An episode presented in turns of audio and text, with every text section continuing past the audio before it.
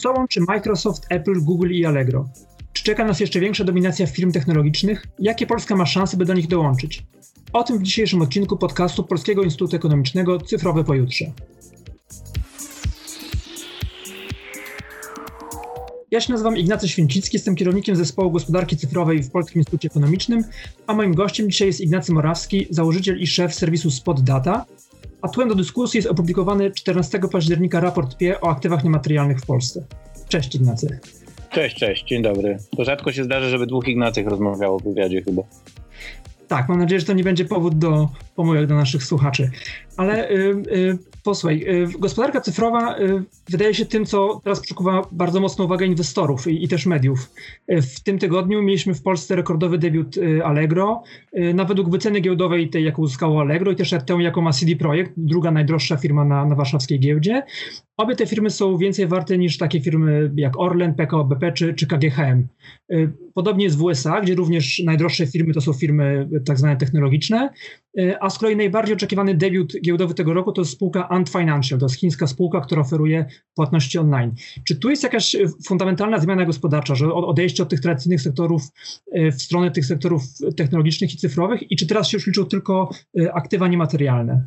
Jeżeli chodzi o wyceny giełdowe, to ja myślę, że na, na tak wielką popularność spółek technologicznych w ostatnim roku wpływają dwa fakty. Po pierwsze, e, spadek stóp procentowych do zera i bardzo luźna polityka pieniężna. Wszyscy ludzie, którzy oszczędzają aktywnie, właściwie nie mogą szukać zysków w bezpiecznych aktywach, e, żadnego zysku, a realnie tracą, więc e, coraz mocniej szukają inwestycji o wyższym profilu ryzyka, a jednocześnie e, pandemia COVID-19 wywołała przekonanie, że przejście, od że przejście do gospodarki cyfrowej, czy też szybsza cyfryzacja gospodarki, yy, no to będzie takie jedno z kluczowych zjawisk najbliższych lat.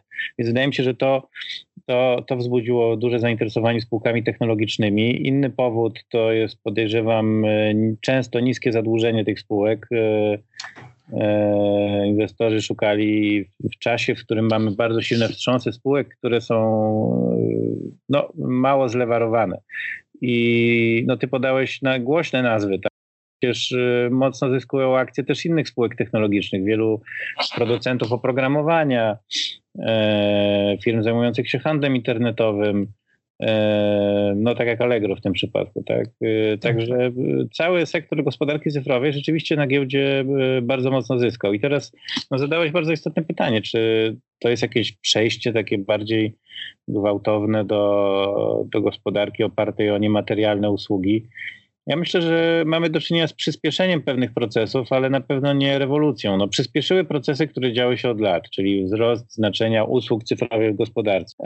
ale jednocześnie dla porównania podałeś akurat takie sektory, które są sektorami trochę schyłkowymi, tak? Znaczy, ja nie wiem, czy one są dobrym benchmarkiem, no bo e, jeżeli chodzi o producentów na przykład paliw, czy e, takich tradycyjnych paliw, no to, e, to ich pozycja jest zdecydowanie osłabiona przez przyspieszającą rewolucję energetyczną.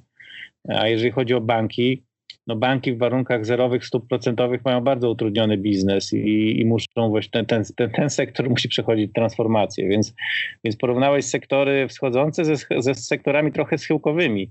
I dlatego to, to porównanie wypadło tak drastycznie, a ja, ja myślę, że ten e, wzrost znaczenia gospodarki cyfrowej w stosunku do gospodarki realnej, on jest widoczny, ale to nie sądzę, żeby to była jakaś skokowa rewolucja.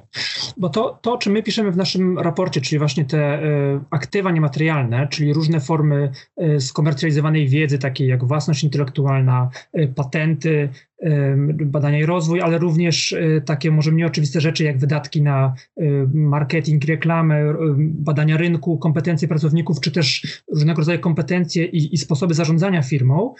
To jest naszym zdaniem mniej się mówi i też mniej się to liczy. Znaczy w, w, rachunkach narodowych, y, które podaje chociażby GUS, jest kategoria inwestycje, która tych inwestycji w aktywa niematerialne y, niemalże nie obejmuje. Obejmuje jedną czwartą tych inwestycji, które my w, naszej, w naszym raporcie, idąc za, za metodologią amerykańskich ekonomistów, między innymi Carol Corrado, proponujemy.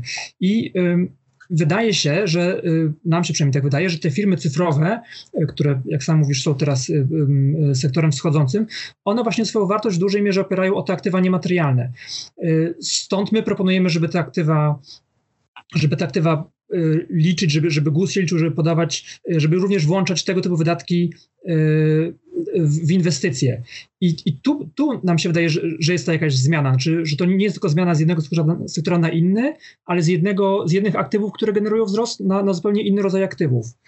Czy, czy, czy z tym się zgadzasz? Ja myślę, że, że, wa, że wa, wasz raport jest bardzo ciekawy i pobudził mnie do, do myślenia i to już jest moim zdaniem duży plus i spełniona rola raportów, raportu, bo jeżeli raport pobudza do myślenia, to moim zdaniem spełnia swoją rolę. Jest w wielu miejscach bardzo ciekawy i z wieloma rzeczami też się nie zgadzam.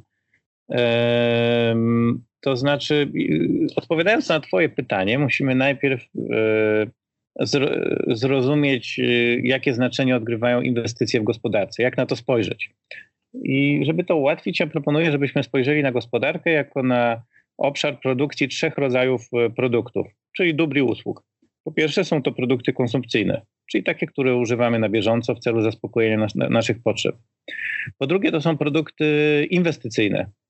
E, produkty inwestycyjne to są takie, które nie, za, nie, nie, nie zapewniają realizacji naszych bieżących potrzeb, ale y, służą do tego, żeby zapewnić realizację tych potrzeb w przyszłości. Czyli produkty inwestycyjne pozwalają przenieść konsumpcję w czasie. Tak? Na przykład jeżeli kupujemy maszynę do produkcji lodów, no to de facto kupujemy y, lody za rok na przykład, tak? Znaczy przesuwamy konsumpcję lodów z dziś na przyszłość w dużym tak. I trzecia, grupa to są, I trzecia grupa to są dobra pośrednie, czyli te, które służą do wytworzenia dóbr konsumpcyjnych i inwestycyjnych dziś. I to, co e, w dużym uproszczeniu, to co wy uważacie w tym raporcie, to że większa część e, aktywności gospodarczej powinna przejść, e, być klasyfikowana w grupie drugiej, a nie trzeciej.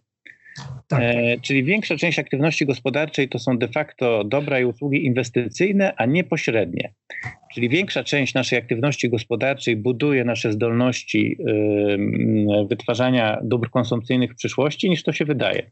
E, I podam dwa przykłady. Jeden to jest taki, który został już uwzględniony w rachunkach e, PKB na świecie i i można powiedzieć, że mierzenie PKB idzie po tej linii, a drugi to jest przykład, który wy uważacie, że powinien być, e, przykład e, mierzenia, który wy uważacie, że powinno być zastosowane, a jeszcze nie jest.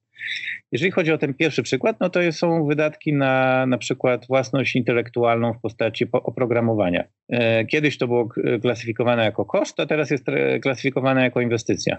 Często, nie zawsze, ale powiedzmy często, tak? Czy na przykład wydatki na badania i rozwój. Kiedyś tak. to było traktowane jako koszt, a teraz jest traktowane jako inwestycja na świecie w rachunkach narodowych. Przypomnę, że rachunki narodowe to jest taka grupa metodologiczna w statystyce, która zajmuje się mierzeniem ogólnej aktywności gospodarczej w kraju. No i te w nowej edycji rachunków narodowych, y, która jest y, od kilkunastu lat stosowana, wydatki na badania i rozwój oraz na software są traktowane jako inwestycje, e, a nie koszt y, działalności gospodarczej. E, co można powiedzieć powiększa PKB. A drugi, a drugi przykład to jest taki, który wy uważacie, że powinien się znaleźć e, w mierzeniu inwestycji, a jeszcze nie jest. I to są wydatki na marketing. E, wy uważacie, że wydatki na marketing to nie jest koszt, tylko inwestycja. Czyli, że przedstawiając to w takich faktycznych, jakby bliżej intuicji rzeczywistości, uważacie, że wydatki na marketing e, służą mniej wytworzeniu bieżących dóbr, a bardziej e, wytworzeniu potencjału produkcyjnego na przyszłość. I tu przyznam, że to moim zdaniem wcale nie jest takie oczywiste, jak wy uważacie. To znaczy, rzeczywiście, powiedzmy, jeżeli firma inwestuje w swoją markę, tak, wydaje na przykład, nie wiem, 100 milionów złotych na globalną europejską kampanię wzmacniającą wizerunek jej marki tak, jakaś polska firma załóżmy. No to z jednej strony to służy wzmocnieniu bieżącej sprzedaży, a z drugiej strony służy to rzeczywiście wzmocnieniu potencjału produkcyjnego w przyszłości. Można powiedzieć, że jest to jakaś inwestycja. No ale z drugiej strony cała masa wydatków marketingowych to są wydatki, które moim zdaniem trudno traktować jako inwestycje. No jeżeli ktoś na przykład wydaje na stoisko, na targach e, i ulotki, to mm, nie wydaje mi się, żeby to służyło czemuś więcej niż nawiązywaniu bieżących kontaktów i realizowaniu bieżącej produkcji, tak? e, jeżeli ktoś na przykład zamieszcza banery typu kup kredyt e, w internecie, no ciężko, to jest wydatek marketingowy i często kosztowny, ciężko to uznać jako inwestycję. Więc to, co chcę powiedzieć, to że y, y, pytanie, czy klasyfikujemy produkt jako pośredni, czyli taki, który służy wytworzeniu e, bieżących dóbr, e, czy też inwestycyjny, nie jest wcale takie łatwe. I wy, wy sugerujecie, że powinniśmy całą masę wydatków zaliczyć do wydatków inwestycyjnych. E, ja uważam, że w wielu przypadkach to jest ciekawe podejście i macie rację, a w wielu moim zdaniem nie do końca. Znaczy, nie, nie, wydaje mi się, że, żebyśmy mogli aż tak dużą grupę wydatków zakwalifikować jako inwestycję. Ale dodam jeszcze jedną ważną rzecz. Koniec końców, czy to jest takie istotne bardzo, czy coś zaliczymy do inwestycji, czy nie? Znaczy, za, możemy dowolnie powiększyć nasze PKB, uznając, że część produkcji to to, to jest inwestycja, a nie zużycie pośrednie.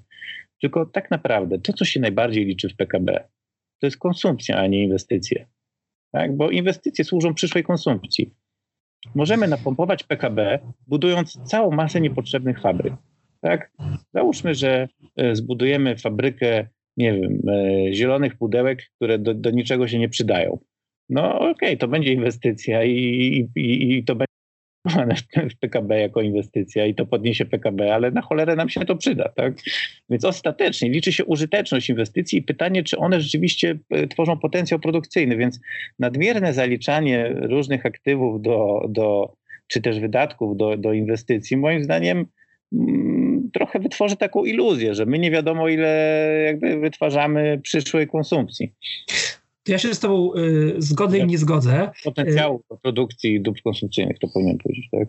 Tak. Ja się z Tobą y, zgodzę i nie zgodzę. Znaczy, zgadzam się po części z tym, że wydatki na reklamę mogą być zupełnie bieżącymi wydatkami na rozdawanie ulotek i, stoiska na targach, i to wtedy rzeczywiście trudno traktować jako inwestycje. Natomiast y, no, w tej metodologii, którą myśmy przyjęli za właśnie za Karol Corrado i innymi ekonomistami, tam tylko część tych wydatków na, na reklamę akurat przywołanych jest uznana jako inwestycje. To jest 60% y, z tego, co pamiętam, y, tych wydatków obecnie traktowanych jako, jako zużycie pośrednie, oni proponują przekwalifikować jako e, inwestycje. Y, tu też, więc jakby oni też widzą, że, że, że nie wszystkie nakłady reklamowe czy nakłady na badania rynku służą powiększaniu przyszłego e, potencjału produkcyjnego. Tu też być może ciekawe byłoby e, większe tego, tego różnicowanie, tak? Być może e, należałoby, można stwierdzić, że nie wiem, firmy w niektórych krajach są bardziej świadome i bardziej budują długo, długofalową strategię i swoją markę, a w innych krajach to jest, to jest bardziej bieżące zużycie i E, czyli zużycie pośrednie. E, natomiast. Czy da się to rozłączyć w wydatkach reklamowych, które my poznajemy w danych statystycznych, które mamy? To musiałaby być zupełnie nowa metodologia prawdopodobnie. E, tak, ale właśnie to jest drugi punkt, do którego chcę dojść. Raport też w pewnym sensie postuluje, żeby rozszerzyć, czy jakby uzupełnić metodologię rachunków narodowych o te, te nowe inwestycje, z tego powodu, że no one, nawet jeżeli budzą w, w, niektórych fragmentach jakieś e, wątpliwości czy kontrowersje, nam się wydaje, że one zyskują na wartości. E, też badania prowadzone chociażby dla, dla Stanów Zjednoczonych pokazują, że te wydatki na te aktywania materialne systematycznie od, od 20 czy 30 lat rosną. E, ten poziom tych nowych inwestycji w cudzysłowie przewyższył poziom inwestycji w aktywa materialne w połowie lat 90. w USA, w Europie, no Europa jest tu bardziej powiedzmy z tyłu, znaczy większe te inwestycje w aktywa materialne, więc y, nam się wydaje, że, że rozszerzenie tej tej klasyfikacji i liczenie też tych nowych wydatków, y, ono służy lepszemu też zrozumieniu gospodarki. Tak? Nawet jeżeli my dyskutujemy, czy, czy to jest inwestycja dobra, czy nie, czy, to tak samo możemy dyskutować, czy ta fabryka służy, e, służy przyszłemu rozwojowi, czy nie, tak? albo czy wydatki na badania i rozwój, które już wliczamy do inwestycji, no, są w przypadku fabryki, w przypadku właśnie, znaczy generalnie ja się zgadzam z tym, co ty mówisz. To znaczy, jest, jest to na pewno wyzwanie, jak, zaklasyfiko, jak klasyfikować inwestycje rozwojowe, no, które nie są inwestycjami w dobra, w aktywa trwałe, czy to nie jest maszyna, fabryka, samochód i tak dalej. Tylko to, kiedy to jest oprogramowanie, no to to w pewnym sensie stało się oczywiste i uwzględniono to w rachunkach narodowych. No ale jak uwzględnić jakąś inną własność intelektualną, markę, nie wiem, zasoby organizacyjne. Więc ja się zgadzam, że to jest ciekawe wyzwanie i może warto pójść w tym kierunku. Ja nie mam jednoznacznej odpowiedzi. Jedno, co chciałem powiedzieć, to że wpakowanie tak łatwo wszystkiego do tego wora inwestycji nie będzie takie proste. Natomiast no, trzeba też rozróżnić te aktywa trwałe od nietrwałych, bo w przypadku aktywów trwałych to są często jasne rzeczy. Tak? No, jeżeli kupuje się, jeżeli buduje się fabrykę, no to w oczywisty sposób ona służy produkcji dóbr konsumpcyjnych w przyszłości. Eee, natomiast y, znaczy, może służyć też produkcji dóbr inwestycyjnych, tak? No ale załóżmy w tym uproszczeniu mówimy, że, że inwestycja przesuwa nam konsumpcję, więc fabryka służy produkcji dóbr konsumpcyjnych. Natomiast no, kiedy budujemy markę, to to nie jest wcale takie jasne, e, moim zdaniem, czemu to będzie służyło. No bo to po pierwsze służy bieżącej sprzedaży, po drugie służy e, wytworzeniu większej ilości dóbr w przyszłości, tak? Więc rozróżnienie tego jest już dużo, dużo trudniejsze. Natomiast no, zgadzam się tak, że sygnalizujecie potencjalnie bardzo ważny kierunek jakby myślenia o tym, ile wynosi PKB, ale ja jednocześnie powtarzam, żebyśmy też nie ulegali iluzji, że nagle się okaże, że my jesteśmy bogaci niż jesteśmy. Znaczy najważniejsze są dobre kons produkty konsumpcyjne one są kluczowe, no bo one zaspokajają nasze potrzeby. E, więc to nie jest tak, że doliczymy sobie teraz do PKB więcej inwestycji i będziemy bogaci. Nie, nie będziemy. No, nasze jakby dobrobyt się nie zmieni. Tylko będziemy lepiej mierzyć pewne procesy. Jasne, ale nas też, nas też interesuje ta kwestia z punktu widzenia y, polityk publicznych, o których my y, krótko piszemy w raporcie, ale próbujemy tego nawiązać. Y, natomiast no, obecnie państwa stosują szereg polityk, które mają wspierać inwestycje, tak? Więc wydaje, wydaje się, że jeżeli części tego, co jest, jakiegoś, to, co jest inwestycjami, nie widać w rachunkach i, i teraz się nie mierzy, to też ciężko to wspierać, tak? A no, trochę też może abstrahując od tego, czy to jest, czy abstrahując od tego, czy to, jest, czy to wszystko służy powiększeniu przyszłej bazy produkcyjnej, czy nie, no to jednak y, wydaje się, że budowa nowoczesnych firm, jeżeli chcemy mieć duże nowoczesne firmy, które w tej nowej gospodarce się odnajdują i, i, i mogą być y, nie wiem, regionalnymi czy globalnymi graczami, no to jednak trzeba na tego rodzaju aktywa zwrócić uwagę. Tak? No, debiut Allegro, od którego, od którego zaczęliśmy. No też e, na czym Allegro buduje swoją wartość? No w dużej mierze na, na, na sieci e, powiązań, kontaktów, marce i, i software'owi, jaki posiada. Tak? I, i, I wspieranie, rozwój tego typu firm wydaje nam się, że wymaga zauważenia tych nowych aktywów w gospodarce. No tak, to znaczy rozdzieliłbym tu jednak zdecydowanie dwie rzeczy. Jedna rzecz to jest kwestia pomiaru aktywów, yy, i, a druga kwestia no to jest jakby mierzenie aktyw, realnej aktywności biznesowej, tak? Yy, albo inaczej, yy, definiowanie istotnych obszarów aktywności biznesowej, bo pierwsza to jest kwestia bardziej statystyczna, tak? I, a druga to jest kwestia bardziej praktyczna. Jeżeli chodzi o pomiar, to bo w ogóle aktywa się trudno mierzy, tak? No, zobacz i zobaczcie Państwo, którzy słuchacie, jak często się porównuje kraje między sobą pod względem PKB. Tak? No, komu bardziej spadło, komu bardziej wzrosło, albo kto ma wyższe PKB na głowę mieszkańca, a kto ma niższe. A porównań tego, ile kto ma aktywów, jest bardzo mało. Znaczy, rzadko się to widzi. Są takie porównania, tak? I różne instytucje to robią. Banki centralne, różne firmy konsultingowe, ale to wszystko jest szyte grubymi nićmi, dlatego, bo aktywa jest bardzo trudno porównać, tak? No, ktoś może mieć ładny dom yy, w Ożarowie, a ktoś może mieć ładny dom na dokładnie taki sam, dokładnie identyczny taki sam dom na, na hiszpańskiej Rivierze, tak? I, I, ta druga osoba będzie miała, będzie dużo, dużo bogatsza pod względem zasobności majątkowej, no ale fa faktycznie jakby jest standard życia, oprócz tego, że patrzy na morze, no okej, okay, jest trochę wyższy, ale pewnie nie 10 razy wyższy, jak to by wskazywały wyceny, tak?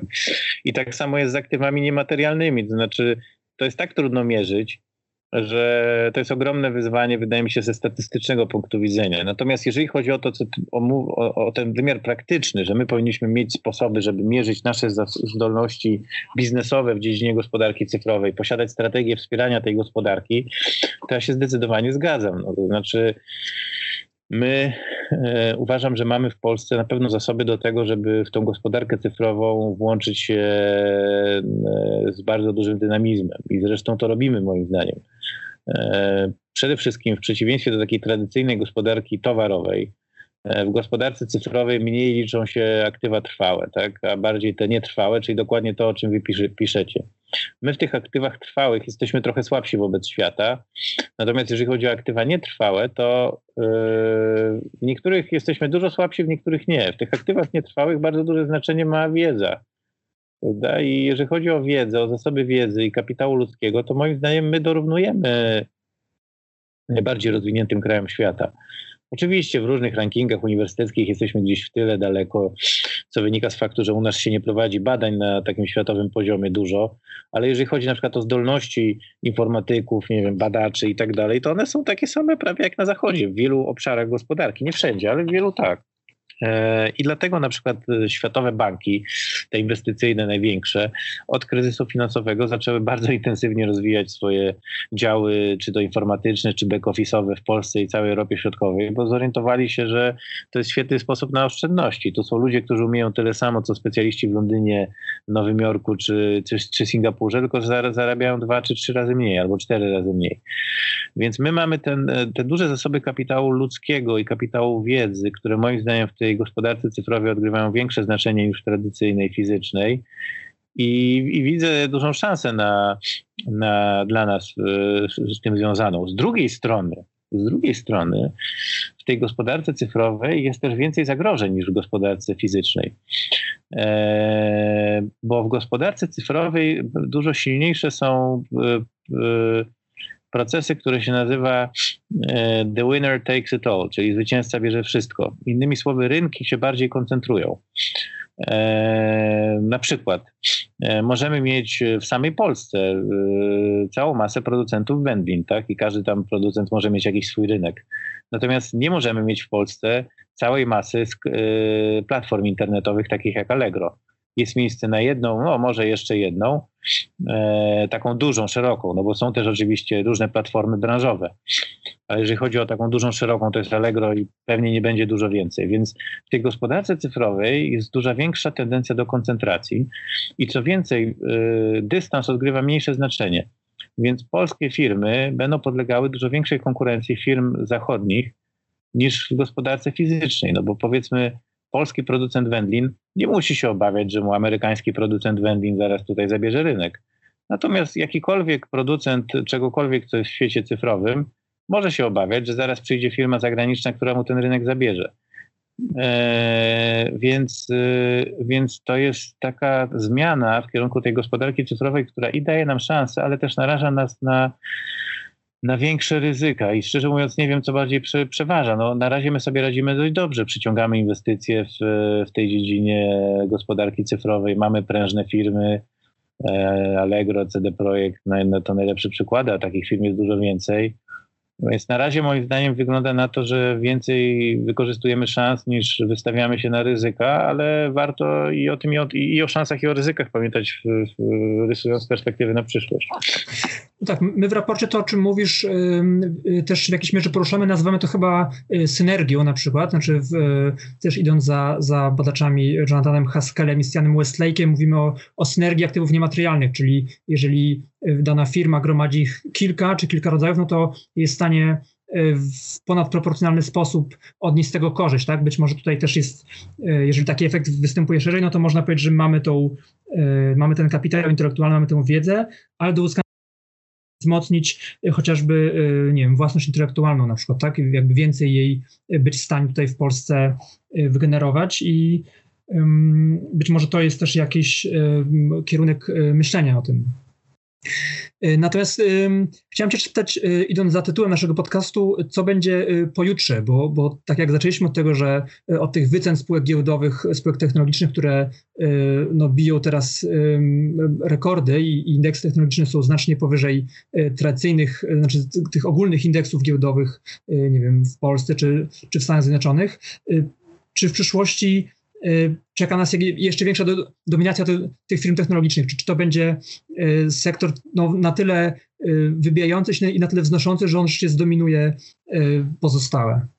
Znaczy, no on już zależy, zależy, co mamy na myśli dominujący. Jeżeli chodzi na przykład o inwestycje finansowe, czyli na giełdę, no to on już zdominował. No, w Stanach Zjednoczonych y, te spółki, cztery czy pięć największych, tak, Apple, Google, Facebook, Amazon, Microsoft są zdecydowanymi liderami jeżeli chodzi o zainteresowanie inwestorów i wzrosty cen akcji i tak dalej. No później gdzieś jest pewnie Tesla, która jest już ze świata fizycznego, ale też bardzo mocno opiera się na produkcji cyfrowej. E, natomiast tu trzeba rozróżnić, e, można powiedzieć, świat finansowy i świat realny. Kiedy spojrzymy na całą masę towarów, które my konsumujemy, tak, czyli tych fizycznych rzeczy, nie wiem, ile, ile kupujemy jedzenia, ile kupujemy samochodów, ile kupujemy ubrań, ile kupujemy mieszkań, domów, nie wiem, sprzętu sportowego, e, sprzętu rekreacyjnego. No, gdybyśmy zmierzyli wagę wszystkich rzeczy, które kupujemy, ja podejrzewam, że ta waga rośnie. Więc to nie jest tak, że my, że ta gospodarka fizyczna traci na znaczeniu w sensie faktycznego znaczenia w naszym życiu. Tylko po prostu w gospodarce fizycznej wzrost produktywności jest znacznie szybszy niż nawet w tej gospodarce cyfrowej. Innymi słowy, e, żeby podać przykład, prawdopodobnie za 50 lat CD Projekt przy wykorzystaniu 100 informatyków nie stworzy więcej gier niż dzisiaj. Tak? Jeżeli będzie chciał stworzyć e, więcej gier, będzie musiał zatrudnić więcej ludzi. Natomiast możemy oczekiwać, że producent e, samochodów, czy na przykład producent żywności wytworzy za 50 lat dużo, dużo więcej towarów w przeliczeniu na 100 pracowników niż dziś. Więc ten wzrost wydajności w świecie fizycznym jest bardzo wysoki i to sprawia, że ceny towarów, czyli ceny rzeczy fizycznych spadają w relacji do cen usług, a gospodarka cyfrowa jest gospodarką usługową. I dlatego pod względem cen, pod względem nominalnym, czyli udziału w naszych wydatkach, ta rola tych rzeczy fizycznych maleje. Znaczy, ja sobie jestem w stanie wyobrazić świat, bo na razie to jest może trochę teoretyczne, ale co do zasady moim zdaniem możliwe za ileś dekad, w którym większość towarów, które kupujemy, są prawie darmowe. Tak? No może nie darmowe, no bo zawsze będzie ograniczenie dostępności zasobów, surowców i tak dalej, ale będzie bardzo tanie. Samochody będą bardzo tanie, ciuchy będą bardzo tanie. Już dziś ciuchy są bardzo tanie, co oczywiście częściowo wynika z, z outsourcingu i produkowania gdzieś w Bangladeszu, ale częściowo z faktu, że po prostu się tanio te ciuchy produkuje. Żywność jest y, tania, tak? I to będzie postępowało. Znaczy towary, które kupujemy będą bardzo tanie, natomiast usługi, które będziemy kupowały, kupowali będą bardzo drogie. I to oczywiście y, oznacza, że pod względem nominalnym, czyli w sensie przychodów, y, ta gospodarka będzie rosła i znaczenie będzie ogromnie rosło. Usługowa, w tym głównie gospodarka cyfrowa. Natomiast jeżeli chodzi o faktyczne znaczenie dla naszego życia, no to ta gospodarka fizyczna wciąż będzie bardzo, bardzo ważna, tak? Te dwa spojrzenia należy, należy odróżnić. I wciąż widzisz szansę, że Polska do tego y, pociągu wskoczy i będzie w tej, y, będzie tym krajem, w którym ta warstwa usługowa będzie rozwinięta i będzie też nam przynosiła dochody, tak jak no, mówiłeś wcześniej. Widzę, widzę taką szansę, że my w tym systemie cyfrowym odnajdziemy się pozytywnie, bo nie wiem, no, na przykład można spojrzeć, jak, jak znacząco yy, zaczęły być przesuwane łańcuchy dostaw cyfrowe, jeżeli mogę tak powiedzieć, że coś takiego istnieje, z Azji do Europy Środkowej w ostatnich 10 latach. Tak? Yy, my, my, kiedyś stworzyliśmy taką miarę eksportu usług IT w przeliczeniu na wykształconego mieszkańca. Yy, no to, to 10 lat temu ten eksport w Europie Środkowej, czyli my, Czechy, Węgry, Słowacja i Rumunia, był taki jak w Indiach. E, eksport IT w przeliczeniu na wykształconego obywatela. Natomiast dziś jest dużo wyższy. W Indiach on nie rośnie, a u nas rośnie. Coraz więcej światowych korporacji przesuwało zamówienia tutaj do Europy Środkowej, bo jest bliżej fizycznie, bliższa kulturowo, łatwiej dojechać, dobrze wykształceni ludzie, tani ludzie.